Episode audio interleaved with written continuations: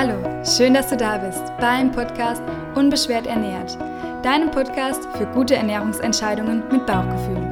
Hier erfährst du, wie du dein Essen gedankenfrei und sorgenlos genießen kannst, wie du frei bist von ernährungsbedingten Beschwerden und wie du in dein inneres Gleichgewicht findest. Mein Name ist Lena, ich bin Ernährungstherapeutin und Ayurveda Life Coach und ich freue mich sehr, dass du bei der heutigen Folge mit dabei bist.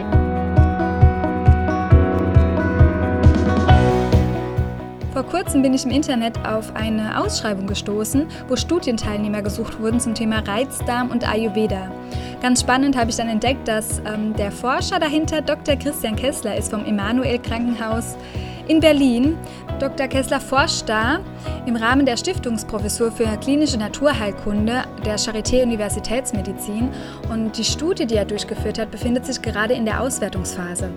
Dennoch ist es super spannend, von einem Internisten, von einem Mediziner äh, über Ayurveda zu hören und wir sprechen darüber, wie seine Behandlungsansätze, seine Erfahrungen mit Patienten sind und du erfährst, welches Dosha dir dysreguliert ist, wenn du vom Reizdarmsyndrom betroffen bist. Es ist ein super wertvolles Gespräch, aus dem du dir ganz viel mitnehmen kannst und ich wünsche dir jetzt ganz viel Spaß dabei. Lass uns loslegen.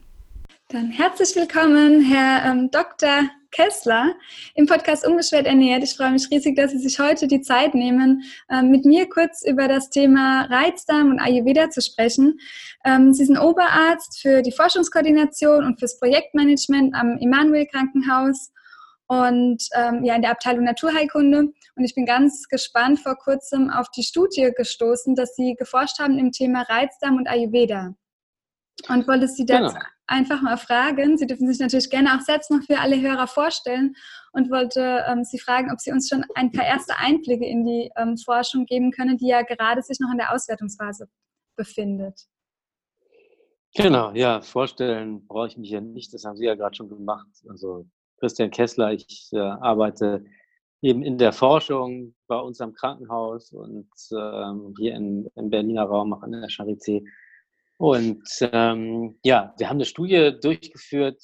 Äh, Last Patient Out äh, ist jetzt äh, die aktuelle Phase. Das heißt, wir haben jetzt den Datensatz komplett und alle Patienten sind durch diese Studie äh, durchgewandert. Und wissenschaftlich ist es äh, im Grunde eigentlich unseriös, äh, vor der Auswertung der Studie was zu den Ergebnissen zu sagen. Deswegen kann ich das auch an der Stelle nicht tun.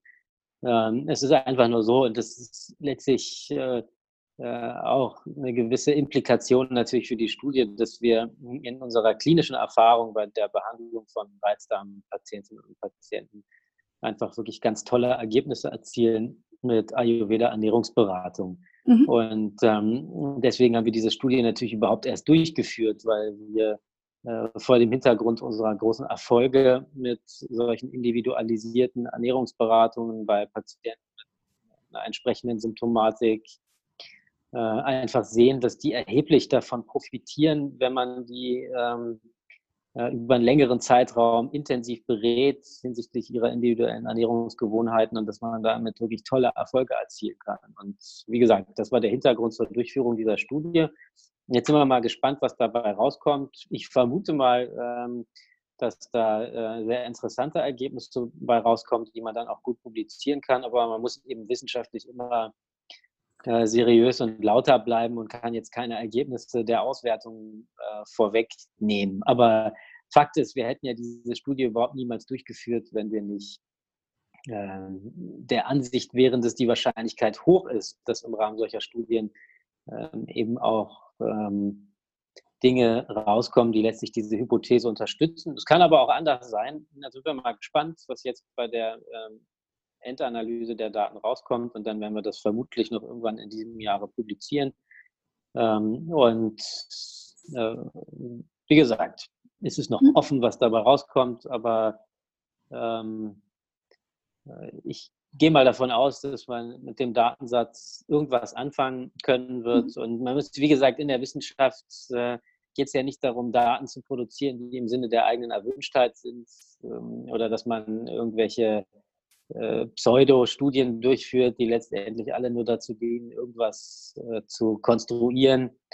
Äh, was man selber gerne hätte, sondern Wissenschaft ist eben ergebnisoffen und ähm, deswegen können wir da jetzt noch nichts sagen. Aber wie gesagt, unsere klinische Erfahrung sowohl im stationären ja. Bereich als auch im ambulanten Bereich mit vielen, vielen Reizdarmpatientinnen, zum Teil auch mit sehr langen, äh, langjährigen Leidenswegen, äh, den kann man einfach damit wirklich super gut helfen. Und mhm. äh, den kann man damit auch deutlich, häufig auch wirklich deutlich besser helfen als mit konventionellen Ernährungsberatungen mhm. oder auch anderen naturheilkundlichen äh, Ernährungsformen. Und deswegen bin ich da wirklich total euphorisch, was Ayurveda-Ernährungsberatung angeht. Nicht nur bei Reizdarm, auch bei anderen ja, können Sie uns mal kurz mit reinnehmen in einen ähm, Alltag, wenn Sie Patienten helfen, wie da die äh, Vorgehensweise ist, beziehungsweise ähm, haben Sie, ja, was der größte Unterschied für Sie auch darstellt in der konventionellen Ernährungstherapie und der Ayurveda-Therapie? Na, der größte Unterschied ist, dass ähm, die, die konventionelle Ernährungsberatung und überhaupt die schulmedizinische Herangehensweise nicht nur bei Ernährung ähm, sehr stark auf molekularbiologischen Prinzipien funktioniert. Und ich bin ja auch Internist und Wissenschaftler, insofern ist mir das alles weder fremd noch irgendwie obskur. Ich bin auch ganz überzeugter Internist äh, und ähm, Arzt und Wissenschaftler. Aber es ist interessant zu sehen, dass eben diese traditionellen Medizinsysteme, wie zum Beispiel die chinesische Medizin oder die europäische Naturheilkunde oder in diesem Fall eben die indische traditionelle Medizin Ayurvedas, die eben anders arbeiten. Und die arbeiten eher mit Milieus. Also es geht eher darum, Ungleichgewichte im, im Körper, also in, in, biologischen Milieus zu regulieren, beziehungsweise äh, wieder in Richtung eines Gleichgewichtes herzustellen. Und dabei geht es dann weniger jetzt um die Identifikation hm, bestimmter Mikro- und Makronährstoffe, mit denen man quasi auf so einer molekularen Ebene irgendwelche äh, Prozesse mehr oder weniger günstig beeinflussen kann, sondern diese traditionellen Medizinsysteme hier am Beispiel von Ayurveda funktionieren eben so, dass man sagt, es gibt ein bestimmtes, in irgendeine Richtung hin ähm, verschobenes äh, Ungleichgewicht.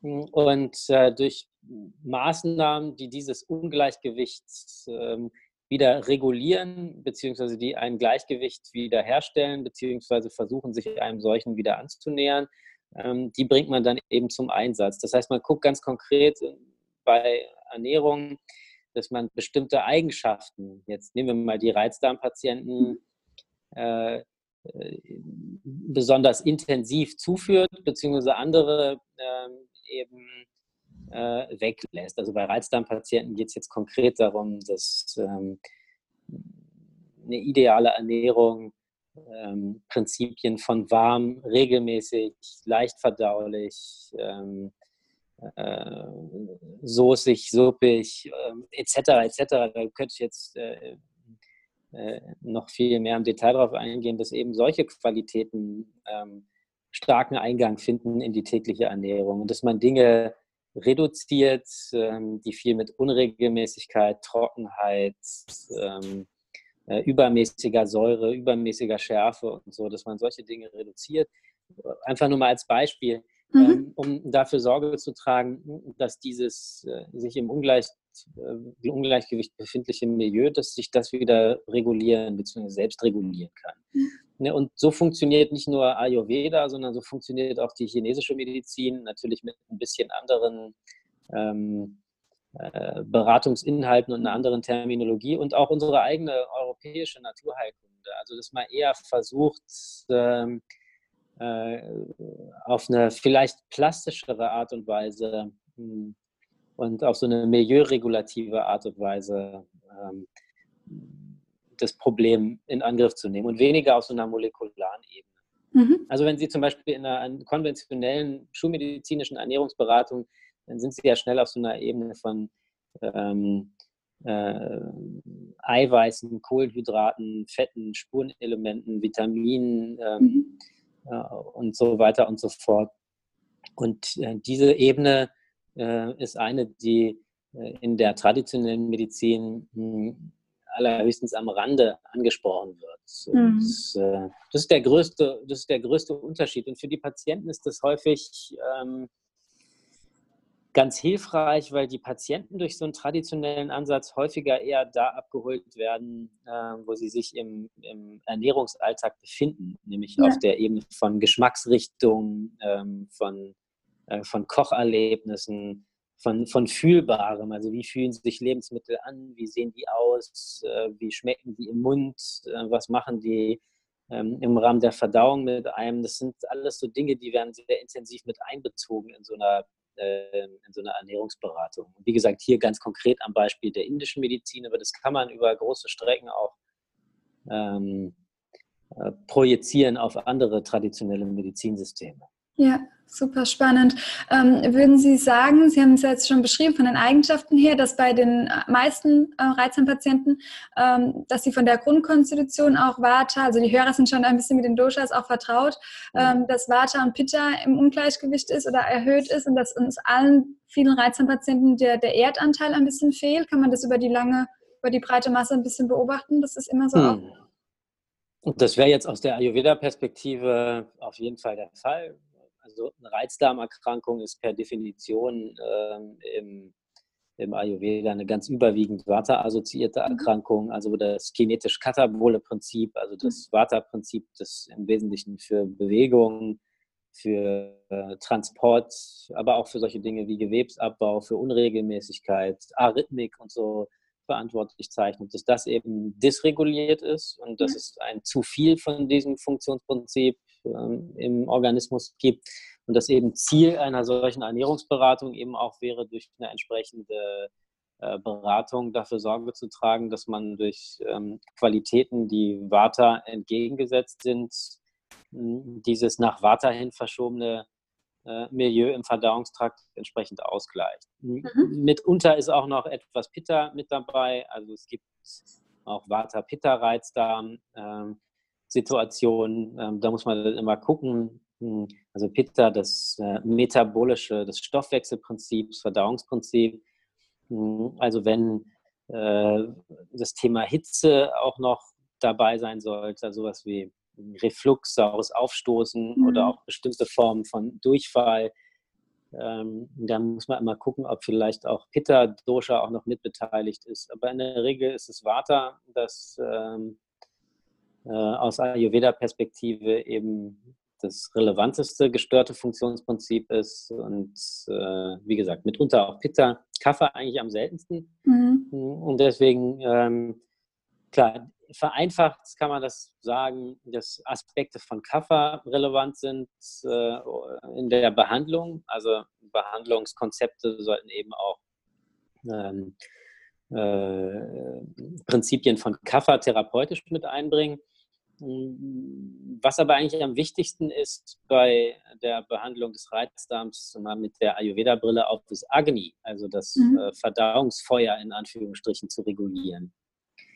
Denn wenn man jetzt einen geschwächten Organismus ähm, mit ähm, und ein geschwächtes Verdauungsfeuer vor allem ja, mit zu viel kaffeehaltigen Nahrungsmitteln belastet, dann war der ursprüngliche Gedanke zwar nett, aber die Umsetzung schlecht. Also wenn, mhm. wir, also wenn wir mal ein Bild nehmen, ein Kaminfeuer, das äh, wegen nassem Holz oder irgendwelche anderer äh, Irregularitäten, schlechter Abzug, schlechte Belüftung, Holzscheite schlecht aufeinandergelegt und so. Wenn man da jetzt äh, natürlich denkt, oh, das Feuer brennt nicht gut, da tue ich einfach nochmal ein paar dicke Holzscheite drauf, dann brennt es vielleicht noch besser. Das ist natürlich äh, dann keine besonders sinnvolle Strategie. Ja, das heißt, ähm, äh, das Hauptaugenmerk bei der Behandlung von Reizdarmpatientinnen und Patienten sollte vor allem auf der Wiederherstellung der Funktion von Agni, also des Verdauungsfeuers, eigentlich liegen. Das ist mhm. natürlich jetzt für Fortgeschrittene, also Leute, die sich mit Ayurveda nicht so auskennen, mhm. ähm, müssen sich diesbezüglich nochmal informieren oder beraten lassen. Aber aus der klassischen Ayurveda-Perspektive ist das Reizdarmthema eigentlich ein Problem der Funktionsfähigkeit von Agni. Ja. ja? Also eine Unterfunktion im Grunde des Pitta, äh, des Pitta-Prinzips. Ja. Mhm. Was oh, das ist das Wesentlichste. Mhm. Ja. Danke schon mal für die ganzen Ausführungen. Was ich jetzt noch sehr spannend finde, ähm, ja, Sie zu fragen, ähm, wie das mit, den, mit dem Mikrobiom gesehen wird im Ayurveda. Sie kommen ja auch aus der Wissenschaft und gerade ja vom wissenschaftlichen Ansatz ist die, ja, die Darmflora erlebt ja jetzt wieder ähm, ja, einen starken Fokus. Ähm, und es ist ja auch mittlerweile bewiesen, dass die Zusammensetzung der Darmbakterien ähm, teilweise Einfluss hat auf Stimmungen, Depressionen und viele Reizdarmpatienten kämpfen auch mit gewissen Dingen wie Burnout beispielsweise. Ähm, wie sieht denn Ayurveda die Lage oder was können Sie da bei Ihren Patienten beobachten oder wie behandeln Sie diese Thematik? Gut, also bezüglich des Mikrobioms ist äh, eigentlich noch gar nicht so wirklich bewiesen. Vielleicht, äh, da ja. würde ich Ihnen auch gerne mal an der Stelle etwas widersprechen. Da gibt es natürlich wildeste Diskussionen und diverse Forschungsprojekte, Meinungen, Annahmen, Hypothesen.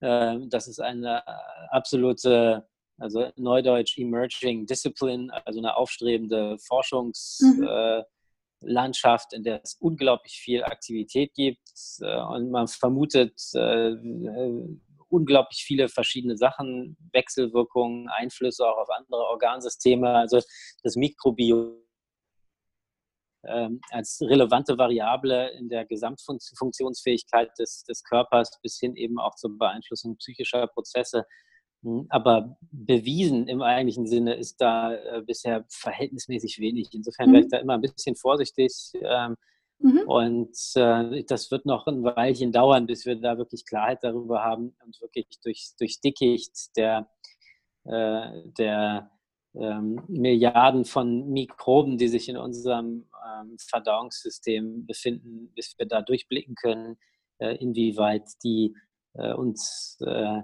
auf welche Art und Weise beeinflussen. Also, dass sie uns beeinflussen, das ist auf jeden Fall äh, absolut geklärt. Ne?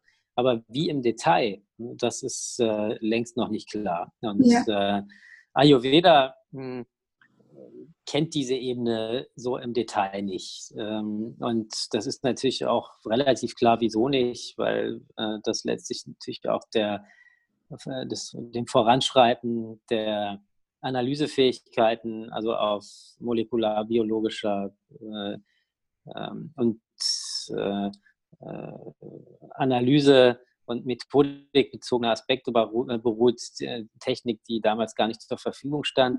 Mhm. Es ist aber interessant, dass es in Indien schon seit mehreren Jahren, also jetzt mindestens seit fünf Jahren auch schon Arbeitsgruppen gibt, die sich genau mit diesem Thema auch beschäftigen ähm, und die versucht haben, im Rahmen von Studien Korrelationen herzustellen zwischen bestimmten Mikrobiomtypen und den Doshas. Ja? Mhm. Also Ziel solcher Anstrengungen, solcher Arbeitsgruppen ist letztlich zu beweisen, dass es Korrelationen gibt zwischen bestimmten Verteilungen von Bakterienstämmen im Darm und bestimmten ayurvedischen Konstitutionstypen. Oder anders formuliert, äh, die, die Annahme mal zugespitzt äh, ausgedrückt, dass Vata-Konstitutionstypen halt einen bestimmten korrespondierenden Mikrobiom-Typ auch haben ja, oder Pitta-Typen über eine bestimmte ähm, äh, konstitutionsspezifische Verteilung von Bakterien in ihrem Darm verfügen. Und das ist eben so eine, so eine Hypothese,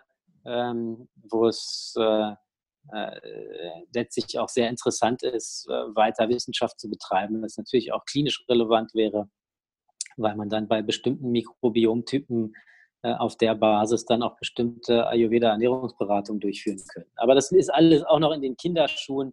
Mhm. Deswegen lohnt sich das jetzt relativ wenig an der Stelle, so ein großes Fass aufzumachen, weil äh, da gibt es trotz vieler wissenschaftlicher Aktivitäten auch noch zu wenig wirklich harte Daten, auf äh, deren Basis man dann äh, sagen könnte, so wird es gemacht. Ja, aber ja. es gibt viel Forschung dazu mhm. und viel Forschung gibt es natürlich äh, äh, nicht zufällig immer in bestimmten Bereichen, sondern die gibt es natürlich dann immer vor allem da, wo man vermutet, äh, dass es, um es jetzt mal salopp zu formulieren, äh, auch irgendwelche Goldadern gibt. Äh, und Wahrscheinlichkeit ist nicht gering, dass man mal irgendwann hm, eben da auch klinisch relevante, spannende Dinge auch rausfindet, äh, womit man eben auch solche grundlagenwissenschaftlichen Erkenntnisse auch mit Prinzipien aus der traditionellen Medizin dann auch korrelieren kann und für die Patienten nutzbar machen kann. Aber wie gesagt, alles noch ganz vorsichtig formuliert.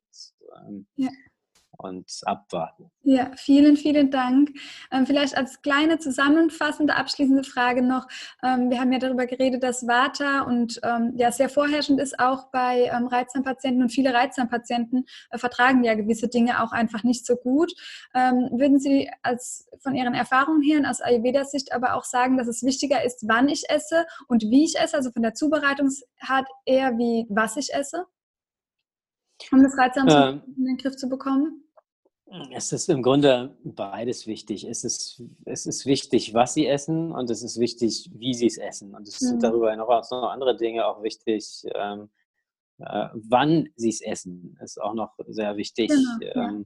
Und mit wem sie es essen. Und äh, also Ayurveda legt ja einen sehr großen Schwerpunkt auf das gesamte Thema Ernährung und ähm, wichtig ist eben nicht nur, welche Lebensmittel und esse ich die heiß oder kalt, sondern ähm, genieße ich die, äh, bin ich achtsam genug beim Essen, ja. ähm, ist das, findet es in einer angenehmen Atmosphäre statt, äh, ist der Zeitpunkt korrekt.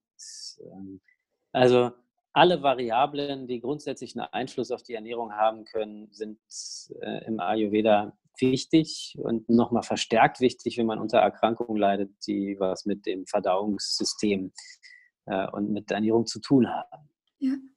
Vielen, vielen Dank, dass Sie sich äh, heute die Zeit genommen haben und das Thema äh, mit mir beleuchtet haben und so einen kleinen Einblick äh, auch in Ihre Arbeit gegeben haben. Es war sehr wertvoll.